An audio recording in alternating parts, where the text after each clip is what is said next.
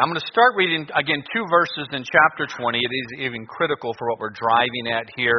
This is again a continuation from I started this message. Uh, uh of course, it was actually was it two, was it last week or two weeks ago? Whenever um, can't yeah I think it was last Sunday. and this is a continuation. So, to set the context of what's taking place here, 23 and 24 of Acts chapter 20. He said, "Save the Holy Ghost." Witness, witnesseth in every city, saying that bonds and afflictions abide me. But none of these things move me, neither count I my life dear unto myself, excuse me, so that I may finish my course with joy and the ministry which I have received of the Lord Jesus to testify the gospel of the grace of God. Then in chap- chapter 21, um, this is Paul again concluding his third missionary journey. He is traveling and uh, um, he, he, he departs uh, from uh, uh, there from all the elders in Ephesus where he met with them. Uh, as he was heading back, coming back to Jerusalem, he's taken the offering up from the uh, the, from the churches over there in Europe, from Philippi, Berea, Thessalonica, Corinth. And so he's on his way back, concluding his third missionary journey. He says, And it came to pass after, excuse me, we were gotten from them and, and had launched, we came with a straight course unto Coos, and the day following unto Rhodes, and from thence unto Patara. And finding a ship sailing unto Phoenicia, we went aboard and set forth. Now, when we had discovered Cyprus, we left it on the left hand and sailed into Syria and landed at Tyre, for there the ship was to unlade her burden. And finding disciples, we tarried there seven days, who said to Paul through the Spirit that he should not go up to Jerusalem. When we had accomplished those days, we departed and went our way. Uh, and they all brought us on our way with wives and children till we were out of the city, and we kneeled down on the shore and prayed. Just what a, what a beautiful scene that is right there. When we had taken our leave one of another, we took ship and they returned home again. We had finished our course from Tyre. We came unto Ptolemais and saluted the brethren and abode with them one day. The next day, uh, we that were of Paul's company departed and came unto Caesarea. We entered into the house of Philip the evangelist, which was one of the seven, and abode with him. And the same man had four daughters, virgins, which did prophesy. And as we tarried there many days, there came down from Judea a certain prophet named Agabus. And when, he, and when he was come unto us, he took Paul's girdle and bound his own hands and feet, and said, Thus saith the Holy Ghost, So shall the Jews at Jerusalem bind the man that owneth this girdle, and shall deliver him into the hands of the Gentiles. And when we heard these things, both we and they of that place besought him not to go up to Jerusalem. Then Paul answered, What mean ye to weep and to break mine heart? For I am ready not to be bound only, but also to die at Jerusalem for the name of the Lord Jesus. And when he would not be persuaded, we ceased, saying, The will of the Lord be done. And after those days, we took up our carriages and went up to Jerusalem. Let's go ahead and stop right there. Excuse me. Father in heaven, I pray that you bless today. I pray that you work in the service here this morning. I pray that you be glorified and honored in all that is said and done. Help me to stay true to your word. And Lord, I pray your spirit would have free course. Lord, that it would work, that it would convict and, and, and draw us closer to you. And Lord, that you would meet the needs that are here. Lord, I do pray especially if there's anyone here that has never truly been converted, I pray for the conviction and drawing unto Christ as Savior, that even, that even, Lord, this morning they repent and place their faith in Christ. Again, Lord, may you be glorified. I pray and ask all this in Christ's name. Amen. Again, so we began this message um, last week, and uh, we see Paul is traveling um, on his way back to Jerusalem, and, and we conclude this when he's heading out to actually walk right into Jerusalem. And uh, uh, the, the greatest thing that any of us could ever accomplish in life is the will of God. That when our days are done, whenever, whenever that time comes, when my appointed time comes, that hopefully I, I could be able to say, as Paul did, I have finished my course, I have kept the faith. But truthfully, how many of us are actually going to be able to say that? How many of us are going to be able to get to the place where we can say, I have finished God's will? Now, listen to me. Every single one of us in here has breath right now. All right? We have something that all of us, that God wants us to accomplish the rest of our days. Sometimes you have to forget those things that are behind and press forward. Don't live in the past right now. If something has in the past distracted you from the will of God, get back on course. Get back on course. Whether you're Bob at 82, 83 years old, how, how old are you? You don't even know. Yeah. I'm going to be nice. I, am going to be nice. It's rare that I'm nice to Bob, but uh, I'll try. But it doesn't matter how many days you have left. You have something that God wants you to accomplish. All right? And so within our text right now, we have some things that are so important if you're actually going to finish God's will. Because when it comes to any task, you have to determine, all right, when do I get started? How much is this going to cost? Um, what is this going to take to get done? The same thing is very true of the will of God. In trying to determine, okay, Lord, I know what you'd have for me to do. What do I need to do to get it done? And in this text, boy, we have some very important things that will help us in finishing God's will for our life. Uh, these things are so important. Um, I mean, and, and listen, the will of God is something that it's, it's not in the future. Tomorrow morning, when you get up, you determine, I'm going to do the will of God today. When I get up, when that alarm goes off on Monday morning, I'm going to start off right. Lord, what would you have me to do? And again, as I mentioned last week, I know a good nudging He's going to give you really quick. Get that Bible. Open it. Then get on your knees. Pray.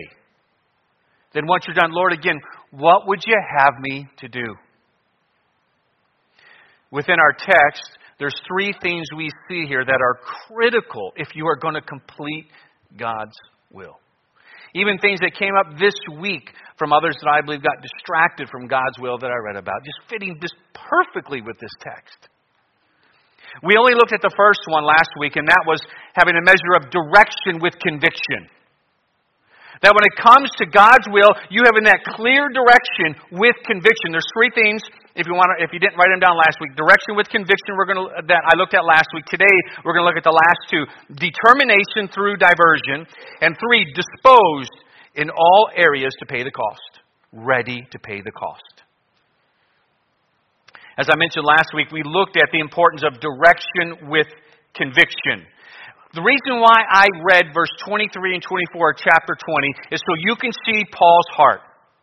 Paul knew he knew what the will of the Lord was in relation to the task he had been accomplishing. We could have went back earlier to the direction from the Lord that led him when he was finishing up in Ephesus and he went back, back into Europe to go to the churches from the second missionary journey to raise the offering for the saints that were suffering in Jerusalem to bring them back. Remember, as he's traveling, he's actually grabbing an individual from each area to bring with him to Jerusalem.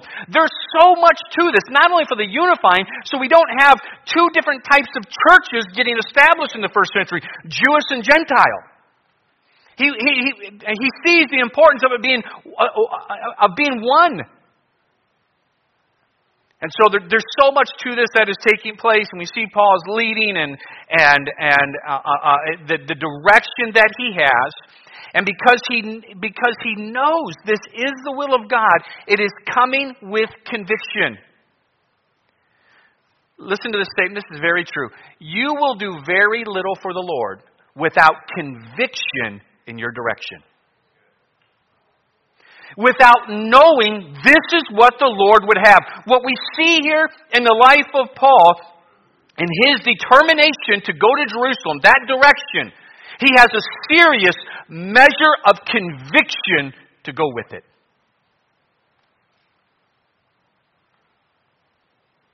When that takes place, remember what I brought up last time. Something will come right with it, and that is courage. When you have that conviction in regards to God's direction in your life, it will bring courage. And I gave you the Bible examples. We're not going to turn there this week for it. We looked at the different examples in Scripture that we see over and over again of those who had conviction with direction and how it brought courage. The spies. Two of them had direction with conviction that this is of God. Ten did not. So we looked at several examples. And then as we finished the point last week, I stressed this that with direction then comes a goal, a purpose. All right? And how many times the attack takes place in our life where we get settled on a wrong goal or wrong purpose. You know, objectives, like you might have, you want to grow in your Christian faith.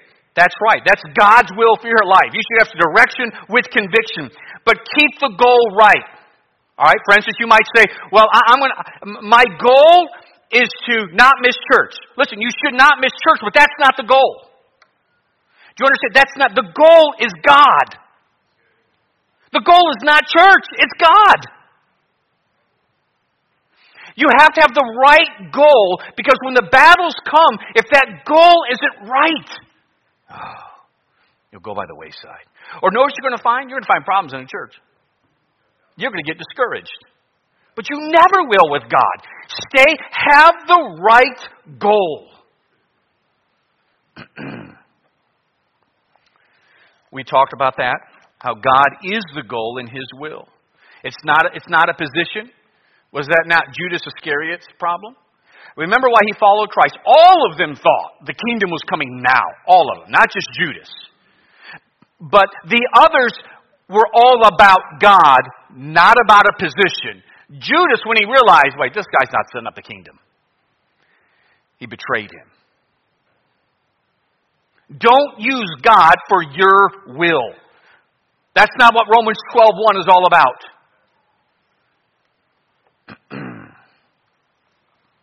So let's pick it up today now with the second point of this message. So we see, first off, Paul had direction with conviction, it brought with it courage. Secondly, in our text, we see determination through diversion. As you go about to accomplish God's purpose for your life, God's will for your life, diversions and distractions and discouragements will come. It will happen every single time. There will be battles, there will be fights that take place. You're going to need to be able to persevere if you're going to stay on course through all the diversions, through the distractions, through the discouragements. You can tell how deep a man's conviction is by how fast you can get him off track. What does it take to. You, you think this is God's will? Let's see how quick we can get you off track. Let me give you an example of this in Scripture. John Mark. He heads out on the very first missionary journey. He has direction, but it's not with conviction. And that becomes evident when discouragement sets in, when distraction comes, and he goes back. Because his conviction was weak, it did not come with courage. In our text, we have two direct times that a diversion comes to the Apostle Paul a distraction, a, a, a discouragement trying to come trying to prevent him from accomplishing the will of God. Really, there's three, but there's two primary. The first verse, I, I want you to notice something about the first verse we read, because there's really a, a, a measure of, uh, of, of, of, distraction or diversion even in the first verse. It says this in verse of chapter 21. And it came to pass that after we were gotten from them. Now, I did not know this before studying this text out, but the wording that is used there, uh, that, that, those two words in English, gotten, or three, gotten from them. Whew. Man, studying that out, strong right there. This, this was Paul uh, uh um, dealing with a, a, measure of distraction. Uh, it was, it dealt with, uh, let me find it here. The, the word means to tear away. In other words, what it's saying is, it was difficult for Paul to leave them. They're weeping on him. They saw the affection that they had for them, but Paul did not let that affection he had for them override what he talked about in Colossians chapter 3 and verse 1 and 2, to set your affection on things above he had to tear himself away from them. But that's not the, of course, the main distractions that come at all. It was simply difficult to leave them. The first diversion comes in our text in Tyre. Paul found believers there, as we read, and uh, it says he landed at in verse three. See, he lands there at Tyre, and finding disciples, we tarried there seven days who said to Paul through the Spirit that he should not go up to Jerusalem. So now we have the first diversion that is taking place here. Paul again finds that believers are there. The start of this church would be interesting. We see it going back to Acts chapter 11. It was, it was founded by some of those who fled Jerusalem after Stephen was martyred, which of course the apostle Paul was, the, was Saul at the time leading that persecution. So while he's there, though, fellowshipping with him, the, the members said there that he should not go up to Jerusalem, and that this came, the Bible says, through the Spirit. So the question now comes in Did Paul disobey the will of God? Was the Holy Spirit, in fact, telling Paul, don't go to Jerusalem? If he did, and he went anyway, Paul was directly disobedient to the will of God. So the question is was Paul disobedient? Did he make a mistake in going to Jerusalem? There are those, and, many who are, good men, who believe that Paul did in fact disobey based on this verse that Paul was disobedient. I understand that. And uh, I, I, see why they come that, to that conclusion. I completely disagree with that conclusion, and, I, and I'm going to elaborate as to why I believe that. I think we clearly see that Paul is in the will of God. But let's just say, for sake of argument here, something I want to point that Paul was disobedient. Let's look at that for a second. If it was a mistake, it was out of a desire to please God. I mean, if you got to make a mistake, that's not a bad one to make. You shouldn't make it, but it means this, though. He would be human like all of us, which he was. He was flesh just like all of us. We can see throughout Scripture all those who have made mistakes Peter denying the Lord, Thomas doubting, Noah after the flood, Abraham denying his wife.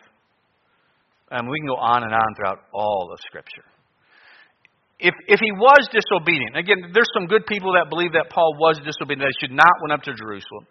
Some of them get crazy on their conclusions that he had a, a victim mentality, wanting, wanting to be martyred. That, that wasn't it at all. And anyhow, I, I, I'm hoping to persuade you all that he was in no way um, out of the will of God. I think it's clear in the text, and, and, and we have answers to the wording of what takes place in that verse.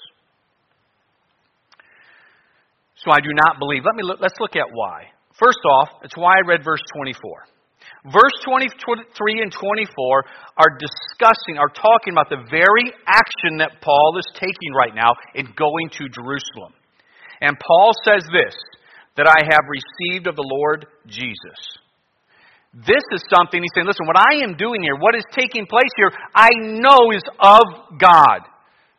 He believed this was in God's direction. This is what the Lord would have him to do. Again, with, with, with direction, you need that conviction because it's what's going to allow you to finish it so that you don't get off course. Paul knew this was the Lord's will. Two, the prophecies that have been given, all of them. Remember what it said this is not the first time Paul has heard about suffering in Jerusalem. He already, remember, he already brought that up in verse 23. since he started this, when he's traveling, going back into Macedonia, going back into Europe, into those churches, into Achaia, it has been told him over and over that he's going to suffer. Paul realized that. That's already been taking place. That he would suffer, that he'd be bound. We see that in chapter 20. The Holy Ghost was directing that. It was all of the Spirit of God.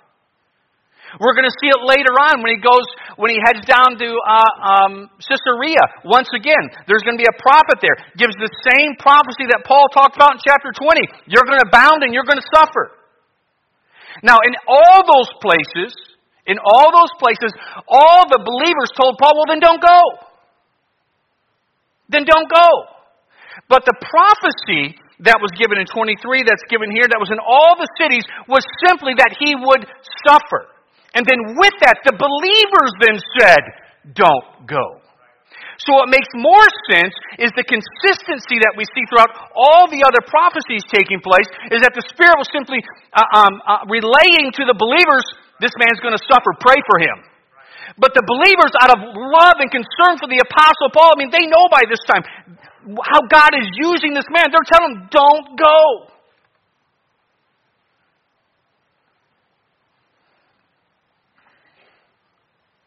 Thirdly, his life was lived in this sensitivity to God's Holy Spirit. It's hard for me to grasp that in the midst of this, all of a sudden he gets carnal.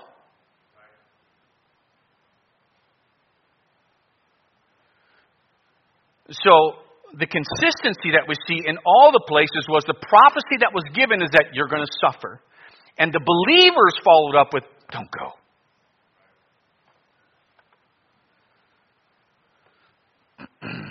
Paul, as we see though, he stayed on course.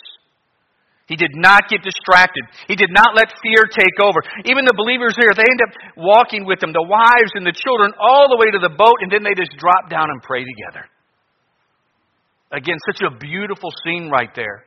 Uh, again, the first diversion come with these believers. Don't go, don't do it. But Paul knows, no, this is of the Lord. Chapter 20. The Lord Jesus gave me this to accomplish.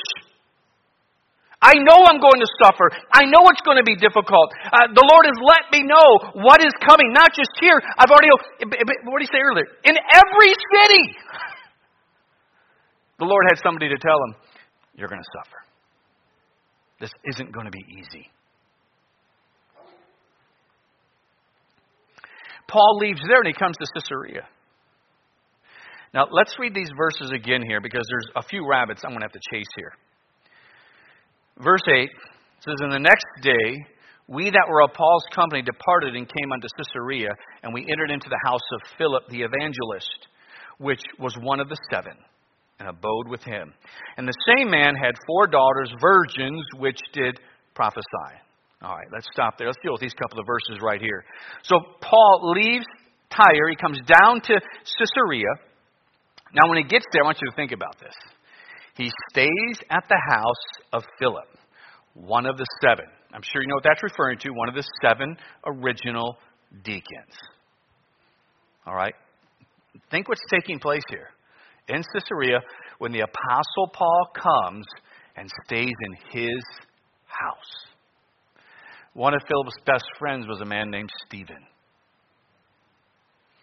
who this man, Paul, was the one who gave the permission for his death.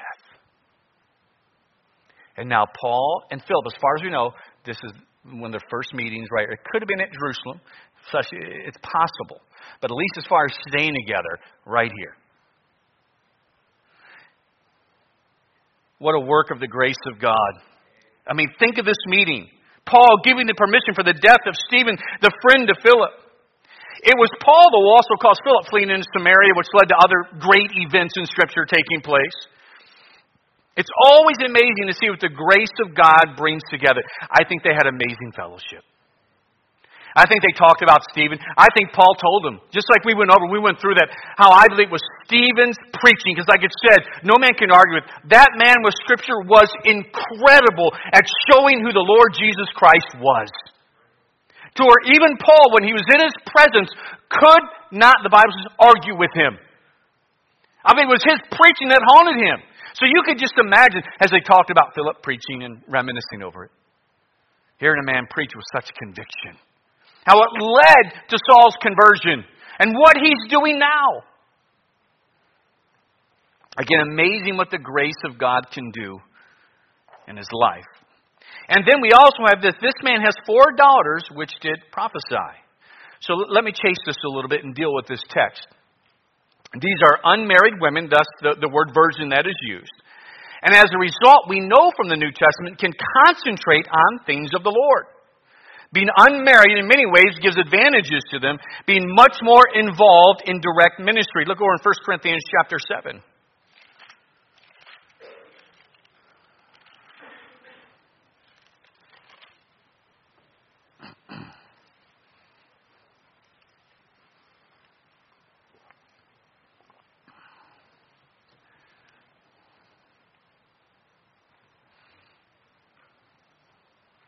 Verse 34 says, There is a difference also, uh, and Paul was on the specific issue here in Corinth. When we go through the book of Corinth, we'll cover that then. There is a difference also between a wife and a virgin. The unmarried woman cared for the things of the Lord, that she may be holy, both in body and in spirit. But she that is married cared for things of the world, how she may please her husband. Uh, the whole point there is, is, that, is that the unmarried can devote uh, their ministry time to that of the Lord, to seeking what God would have, where, where once the woman gets married, her ministry now becomes the husband. And has to devote that. Now her attention and her efforts go to that ministry that God has given her within marriage to the husband. But while unmarried, as it says here, she may be both holy both in body and in spirit, concentrating on, on things of the Lord. And the truth is, obviously, throughout the Word of God, God has used women throughout. So, with how even our verse reads, and with 1 Corinthians chapter 7, we can see that these women were set aside by God for a particular kind of ministry. It says that they did prophesy.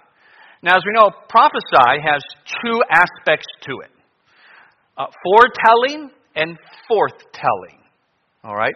One is that, the gift of preaching, if you will, the forthtelling, but there was also foretelling. And that part would still be in existence right now. It's not finished yet according to 1 Corinthians chapter 13 because the Bible isn't complete yet. It's not complete yet. So that's still in play. Now we know it can't be the preaching because that's forbidden. All right, so we're not dealing with the we're not dealing with the preaching aspect of it. Yet the Word of God does not tell us what it was that they did prophesy here.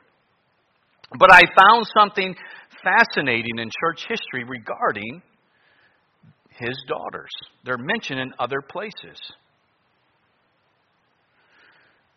the early early churches regarded these women as actually very important sources of information for the early years of the church. Luke, when Paul is arrested, when he goes to Jerusalem and he gets arrested, Luke is traveling with him right now, remember that. Luke is going to come back and actually stay here with Philip for about two years. All right? Let me quote from a commentator who's quoting, he's going to quote from earlier uh, uh, people in church history. He said there was an early church father right up against the early church by the name of Papias, and Papias said that Philip's daughters were commonly known as the informants on the early history of the church. In fact, the historian uh, Eusebius, who is again a very early church historian, quotes Papias and gives some credence to the fact that these four daughters, uh, uh um, how they were used. Um, and, and, in some cases, that they even got the Gospel's information as well as information uh, concerning the book of Acts, which Luke would write, and Luke would be staying there for two years. And so it's at least a possibility. That is why they're specifically mentioned here by the Holy Spirit of God in this verse as they are mentioned again in other places throughout church history, has their importance in, in giving information about what was taking place. Fascinating. Now, why he's there, let's go back to the book of Acts and read about the prophet that comes into town. Verse 10 And as we tarried there many days, there came down from Judea a certain prophet named Agabus. And when he had come unto us, he took Paul's girdle and bound his own hands and feet and said, Thus saith the Holy Ghost, so shall the Jews at Jerusalem bind the man that owned this girdle and shall deliver him into the hands of the Gentiles. Again, and when they heard these things, both we and they of that place besought him not to go up to Jerusalem again. Just like the case I was making. The prophecy came, suffering is coming, then the conclusion of the believers was, don't go. So let's let's dive into Agabus here. This is, of course, not the first time we've come across him in the book of Acts. You also see him in the book of Acts in chapter 11 with Paul and Barnabas ministering there uh, um, in Antioch about the coming famine that would take place. It was Agabus that gave that prophecy. So now here he comes into Caesarea, and he too lets Paul know you're suffering. He does what was common with prophets uh, uh um, to do. He acts out what was coming, getting Paul's garment, his robe, binding himself with it, saying, This is what's going to happen. And uh, um, and, and I want you to think about this. My point, my, my, my, the name that I've given this point is this determination through diversion. Paul's getting told in what it says in every city, going back to chapter 20, suffering's coming. Now, his next stop from Caesarea is Jerusalem. And once again, prophet comes in, suffering's coming. The believers then trying to tell him, don't go. Listen to me. If you don't have direction with conviction when these diversions come, you're likely to quit. You're likely to say, you know what? Maybe this isn't God's will. When at one point you knew it. But maybe this just isn't God's will.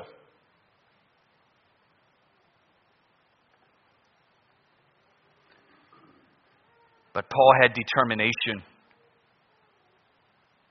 Many would sell out right here if the conviction isn't strong. That's it, I'm done. I have no peace about this.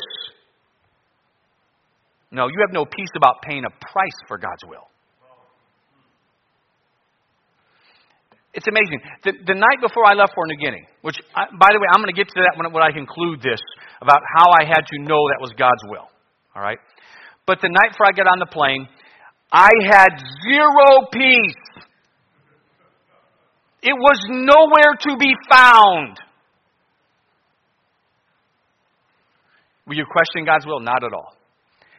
I had no doubt what I was doing with God's will, but I had zero peace. That was because of my lack of faith, granted. I was scared to death. That's all I was.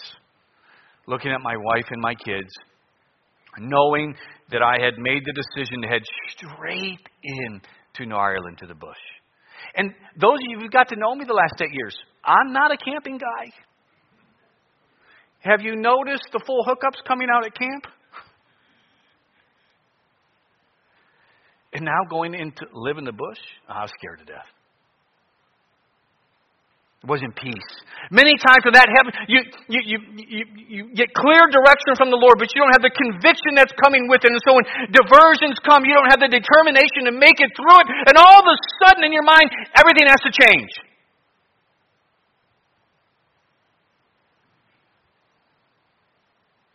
Listen, distractions and diversions will come. You have to stay determined through them. You know, I got a, I got a piece of advice that the Lord knew we would need from a, a missionary who is now doing a training thing for ABA in, uh, in Florida. Another guy I met, I was preaching at a church in Louisiana, and actually, he told me about this guy. I mean, it's all of the Lord's will. He was just a member of this church. And he came up to me after the service. That church had taken us on that night. We had a really good service. He said, Listen, there's a man I think you should contact. And he gave me his name, and we met up in Florida. And oh, did I need, little did I know how much I would need this man's advice. Him and his wife sat down with me and Marianne and let us know what it was. He, he was in Kenya. Actually, going to be in New Guinea for 12 years. He was in Kenya for 12 years and let us know what it was going to be like our first few weeks there. I mean, he went through that thing. And then what he said was this gave such great advice. He said, Listen, He goes, You don't go anywhere for 12 months. You stay right there. He said, You have to ride this portion out. Oh, is that great advice? So we went in ahead of time, already determined 12 months. Not just saying no, no break, nothing. We don't know what we're going to face. 12 months. And then arriving there, little did we realize what we were going to face. No power, no water, no way communicating out, not knowing anybody. But it was never a question of, okay, this clearly isn't God's will. But listen to me, if I did not have direction with conviction, you want to know what happens? I'm gone. I'm gone. Oh, look at all these circumstances. Look at all this. Paul had determination. Why? He knew, he knew, he knew this was the will of God, listen to me, regardless of the cost. Which brings me to the last point. You have to dispose yourself to pay the cost. When it comes to God's will, I mean, you have to be determined, okay, Lord, this is your will. This is what it's all about. Life is about you. This is the greatest thing I can accomplish. Give me direction, Lord. Give me the conviction with it. Help me to stay on course. And listen, it will take commitment. Now, there's different types of commitment that, that are pseudo commitments. Let me discuss those. There are those who will commit, but it's an incomplete commitment. They never actually give God their all to the Lord.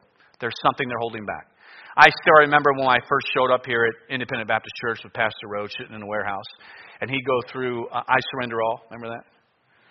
How he would sing it when he was in Bible college, giving that story. I surrender all but my gun. Is that how that went, right? Except my gun. But for many, there's an incomplete commitment to the Lord. You've put your boundaries on. Lord, this area, it's yours.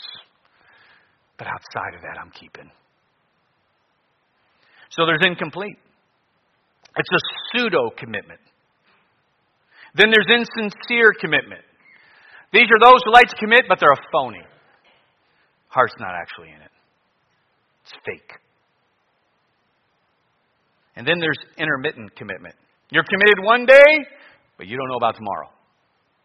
It's just like this. But we see Paul's response. Look at verse 13. In verse 12, they besought him not to go up to Jerusalem. Then Paul answered, What mean ye to weep and to break mine heart? For I am ready not to be bound only, but also to die at Jerusalem for the name of the Lord Jesus. Incredible. He tells them, please stop. That's what he's saying. He's saying, stop. I believe by the wording here that, that their pleading was, was, was beginning perhaps even to weaken his resolve. He's saying, Stop. What may you to break my heart? Stop. Don't do this. The pleading, it was having an effect. Don't break my heart. I just wonder if there's not hundreds or maybe thousands or tens of thousands of people who never accomplish, never finish the objective that God has given them because of well meaning family, because of well meaning friends and loved ones, softening up their determination. Instead of saying, which they get to here, let the word, let the will of the Lord be done.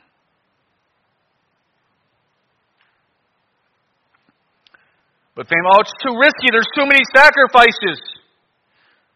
You're never going to be able to endure it. Paul says, listen, stop. Please. You're breaking my heart. Stop. This is the will of the Lord. This is what the Lord Jesus Christ gave me to do. And what Paul said was, I'm ready to pay the cost, whatever it is. I'm ready to be bound. If the Lord requires my life, so be it.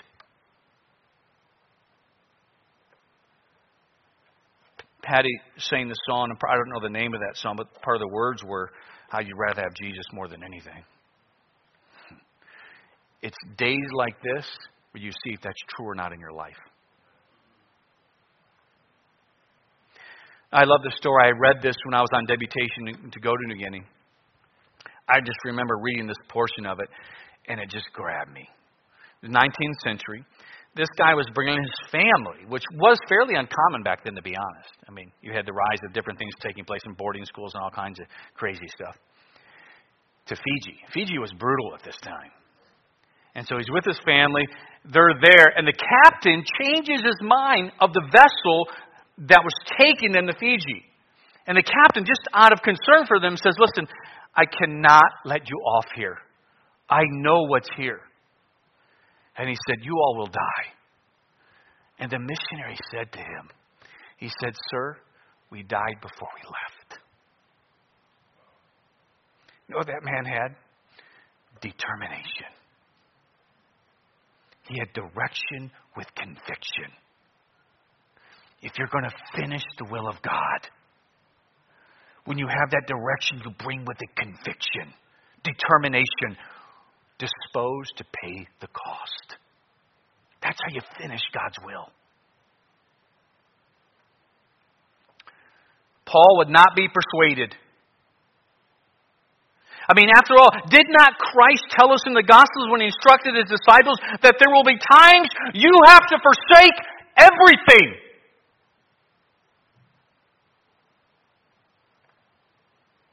They all said, which I love, which is another huge point to believing Paul was not disobedient. They said, Let the will of the Lord be done. Paul would not be persuaded. Then they took up their carriages, that's just a word for luggage, all the cargo that they had, headed to Jerusalem. Now, as I finish this, let, let me go back to uh, 2001. All right? January of 2001. Uh, November of 2000 was assistant pastor here at Independent Baptist Church of Anchorage. Um, and I had let Pastor Roach know in 1995 when I joined the church. Now, when I came up here, I had no plans for missions. I knew the Lord was going to put me in ministry. I always thought pastoring in the States. After we joined, though, after we joined, when I was reading the missionary prayer letters, I was going through, they were just on a clipboard in the back. For those old timers, remember that, that clipboard in that back cubbyhole, that's where the missionary letters were. And so we had just joined the church. I grabbed that after or before service, and I was just reading through the letters, and I got to a missionary in New Guinea. And it just grabbed me.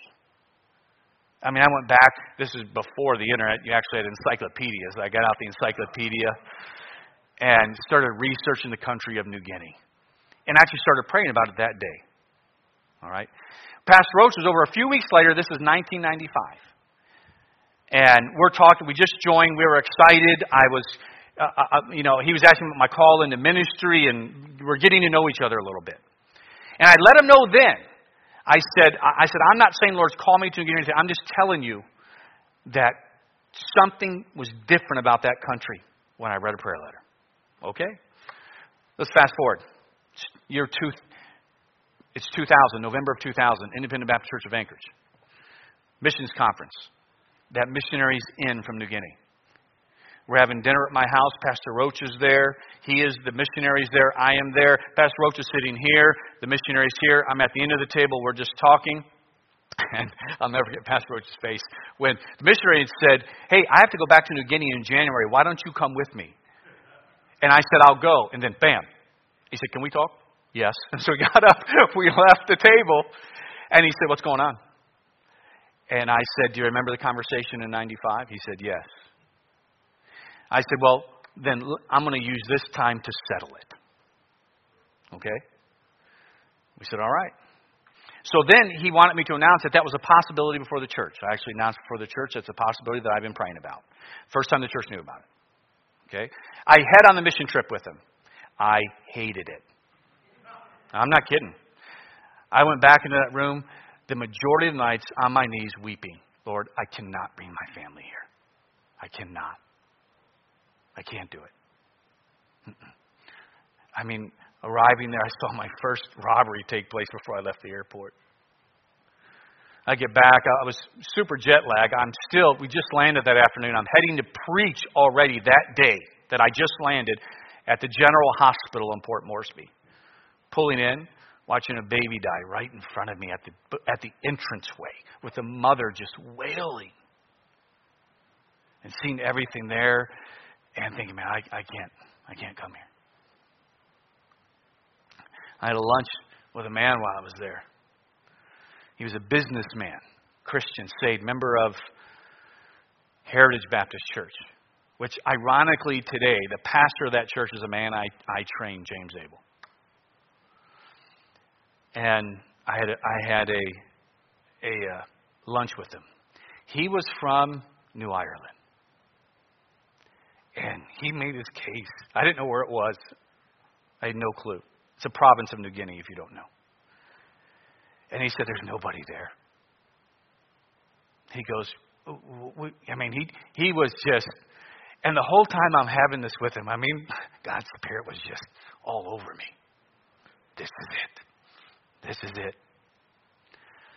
So we exchanged emails. I remember that on a card. We left. It was the only meeting I had was one lunch. He'd asked. He heard about me there, and I was preaching in a couple churches in the capital. So he asked to meet with me for a lunch. And the whole purpose of the lunch was to make his case for New Ireland. I came back, me and Pastor, I flew back in on Monday. Me and Pastor Roach met for dinner on Tuesday night at Noisy Goose. I met with him. Whole purpose is, what's going on? I told him, the Lord has not called me. I am not going. We were thrilled. I mean, we were in the new building over in Fairview. I finally had my own little tiny office in there. Church was growing, as you know. We were in the middle of a growth spurt at the time. And I get in the car to leave. And a truck, I was heading back to Anchorage from Noisy Goose. And man, the conviction was all over me. I said no to that. And it was that day I started praying. I said, Lord, with what you've given me, I can't surrender to go. And I would tell him the same thing. I don't know what you need to do, but I can't surrender to go with just this. You want to know why? It wasn't because I was trying to be rebellious. It wasn't because, uh, uh, Lord, I'm not doing this for you. It was because what I knew was this that if I go there, I cannot have the mind game take place. I will have to know that I know that I know that I know this is what God wants. I would need direction with conviction if I am going to stay there. I knew that. And I don't have time for the rest of the story, but it's amazing how the Lord did just that. I started praying about it every day. The church thought it was a dead issue. We announced at church, I'm not going. Little does the church know the struggle that I am in my heart. I'm praying about every day, every day, every day. And finally, it was a Monday morning. It was it was consuming my prayer time, and I was I was tired. And I told the Lord, I said, please, and I said, sell it by Friday. I put a fleece out there um, which I'd never done. I don't recommend that, but I never did that. I, I wasn't planning I did it that morning. It was specific, it was direct, as to answer both ways, not just one way. And it was a specific day that I gave out that Friday. Oh, it happened to the T. Matter of fact, everything involved in it, I keep in a Bible at the house. And even when it came clear, when I knew, I remember I got up, left my office, and I went and, and just complained. I said, Lord, I can't. This isn't me. But I left there knowing I had to get in the Bible. I went back. My Bible wasn't there. It's been with me since I've been 16. Like, where's my Bible? So I had to get in the Word of God. I was just torn. Because now I knew if I say no, I am being disobedient. So I open up eSword, which I still use to this day. As you know, if you have that, a devotional pops up first. I, I, I never read it on there. I went to exit out. As I went to hit that X, I stopped. The title of the devotion that day, which I keep in a Bible at, at, at my house The Compelling Force of the Call. That's the exact title. First line, I'm going to read it to you word for word. Beware of refusing to hear the call of God. He had just answered the, the, the fleece perfectly.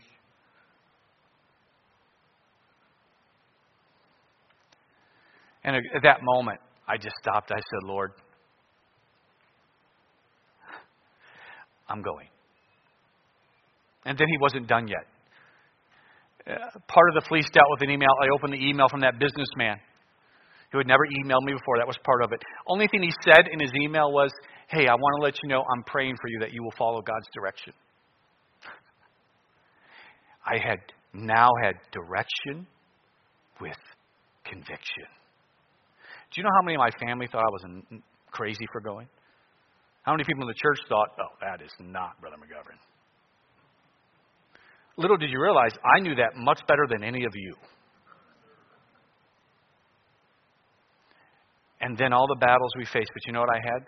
Direction with conviction that led to a, determination through diversion to say, no, I know this is what the Lord wants. And then when everything got easier, sealed road, house done, the Lord calls me back. That was funny. You can, I, I don't know.